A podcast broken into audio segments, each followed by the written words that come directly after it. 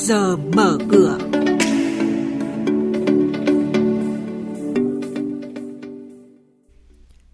Thưa quý vị, những thông tin chính sẽ có trong chuyên mục này sáng nay đó là Tín dụng năm 2024 dự báo tăng trưởng tích cực. Ngân hàng nhà nước định hướng tăng trưởng tín dụng 15% trong năm 2024. Thị trường chứng khoán phiên giao dịch hôm qua chỉ số VN Index tăng gần 2 điểm. Và sau đây là nội dung chi tiết. Ngân hàng Nhà nước đã có văn bản gửi các tổ chức tín dụng về kế hoạch tăng trưởng tín dụng năm 2024. Trong đó, Ngân hàng Nhà nước cho biết bám sát nghị quyết của Quốc hội, chỉ đạo của Chính phủ và Thủ tướng Chính phủ, Ngân hàng Nhà nước định hướng tăng trưởng tín dụng năm 2024 khoảng 15% và linh hoạt điều chỉnh phù hợp với diễn biến tình hình thực tế. Để tạo điều kiện thuận lợi cho các tổ chức tín dụng cung ứng nguồn vốn tín dụng đáp ứng nhu cầu tăng trưởng kinh tế, Ngân hàng Nhà nước giao hết toàn bộ chỉ tiêu tăng trưởng tín dụng định hướng 15% và yêu cầu tổ chức tín dụng kiểm soát tăng trưởng tín dụng năm nay. Theo nhiều chuyên gia, năm 2024 vẫn là năm có nhiều thách thức, nhưng tăng trưởng tín dụng sẽ tốt hơn năm 2023. Lãi suất cho vay đã xuống mức thấp nhất trong 20 năm qua, thanh khoản dồi dào, trên nền bức tranh kinh tế chuyển biến tích cực hơn, vân vân, là cơ sở cho kỳ vọng vốn tín dụng từ ngân hàng sẽ chảy mạnh vào động lực quan trọng góp phần tăng trưởng kinh tế. Theo các chuyên gia, mặt bằng lãi suất thấp có thể được duy trì ở mặt bằng thấp như cuối năm 2023 sang đến cuối quý 2 năm 2024. Ông Đỗ Thiên Anh Tuấn, giảng viên trường chính sách công và quản lý Fulbright nhận định. Khi doanh nghiệp bắt đầu mạnh dạn tiếp cận vốn với lãi suất không thể thấp hơn được nữa thì chắc chắn sẽ tạo cho cái sức cầu của nền kinh tế tăng lên. Và khi sức cầu của nền kinh tế tăng lên đó thì cái áp lực lãi suất bắt đầu gia tăng trở lại. Vì vậy những doanh nghiệp nào mà chậm trễ trong việc tiếp cận những cái cơ hội đầu tư hiện nay á, thì anh sẽ bỏ lỡ đi một cơ hội vàng để có thể tiếp cận cái nguồn tài chính giá rẻ hơn. Theo quy định của Thông tư 26-2022 của Ngân hàng Nhà nước, từ ngày 1 tháng 1 năm 2024, lượng tiền gửi có kỳ hạn của kho bạc nhà nước được tính vào cấu phần tổng tiền gửi khi tính toán tỷ lệ huy động cho vay sẽ bị khấu trừ 60%, tăng từ mức 50% áp dụng trước đó.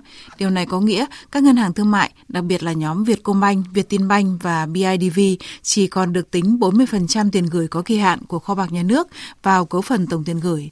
Theo giới phân tích, mức độ hỗ trợ của thông tư 26 giảm dần từ năm 2024 sẽ ít nhiều khiến áp lực chi phí huy động tăng, lan tỏa dần trong hệ thống.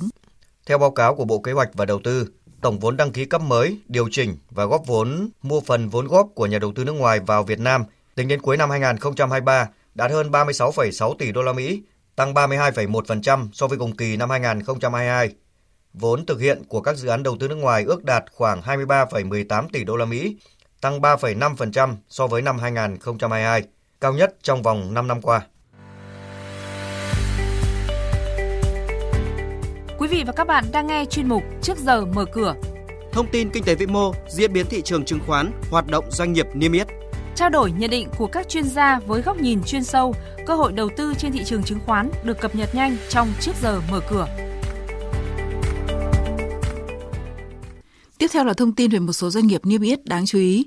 Công ty cổ phần du lịch và tiếp thị giao thông vận tải Việt Nam Viettravel, mã chứng khoán VTR vừa tổng kết năm 2023. Theo đó, công ty lữ hành lớn nhất nước này đạt doanh thu kỷ lục 1.435 tỷ trong quý 4 năm ngoái. Ghi nhận, Viettravel đã phục vụ 730.314 lượt khách, đạt doanh thu gần 6.000 tỷ đồng, tăng 29% về lượt khách và 56% về doanh thu so với năm 2022, đạt 102% kế hoạch đã đề ra từ đầu năm. Công ty cổ phần Trafaco, mã chứng khoán TRA, vừa thông qua nghị quyết về việc tạm ứng cổ tức năm 2023 lần 1 cho các cổ đông hiện hữu với tỷ lệ 20% bằng tiền mặt. Thời gian chốt danh sách cổ đông nhận cổ tức kỳ này sẽ là ngày 17 tháng 1 năm 2024. Thời gian dự kiến chi trả là ngày 2 tháng 2 năm 2024 với tỷ lệ chia cổ tức là 20% bằng tiền mặt, tương ứng mỗi cổ phiếu nhận được 2.000 đồng trên thị trường chứng khoán, phiên giao dịch hôm qua, mùng 2 tháng 1 khép lại với chỉ một điểm tích cực duy nhất là thanh khoản có sự cải thiện rõ rệt, trong khi VN Index bị đẩy lại vạch xuất phát do lực bán gia tăng tại vùng 1.140 điểm. Tuy nhiên, thanh khoản vẫn đang là vấn đề khi chưa thực sự có nhiều cải thiện, với chỉ khoảng hơn 4.000 tỷ đồng trên sàn giao dịch thành phố Hồ Chí Minh. Một số cổ phiếu đáng chú ý trong phiên thuộc về những cái tên ở nhóm tài chính, ngân hàng và công ty chứng khoán. Đóng cửa phiên giao dịch hôm qua, VN Index tăng 1,79 điểm lên 1.100 131,72 điểm. HNX Index giảm 1,05 điểm xuống 229,99 điểm. Upcom Index tăng 0,54 điểm lên 87,58 điểm. Đây cũng là mức khởi động thị trường sáng nay.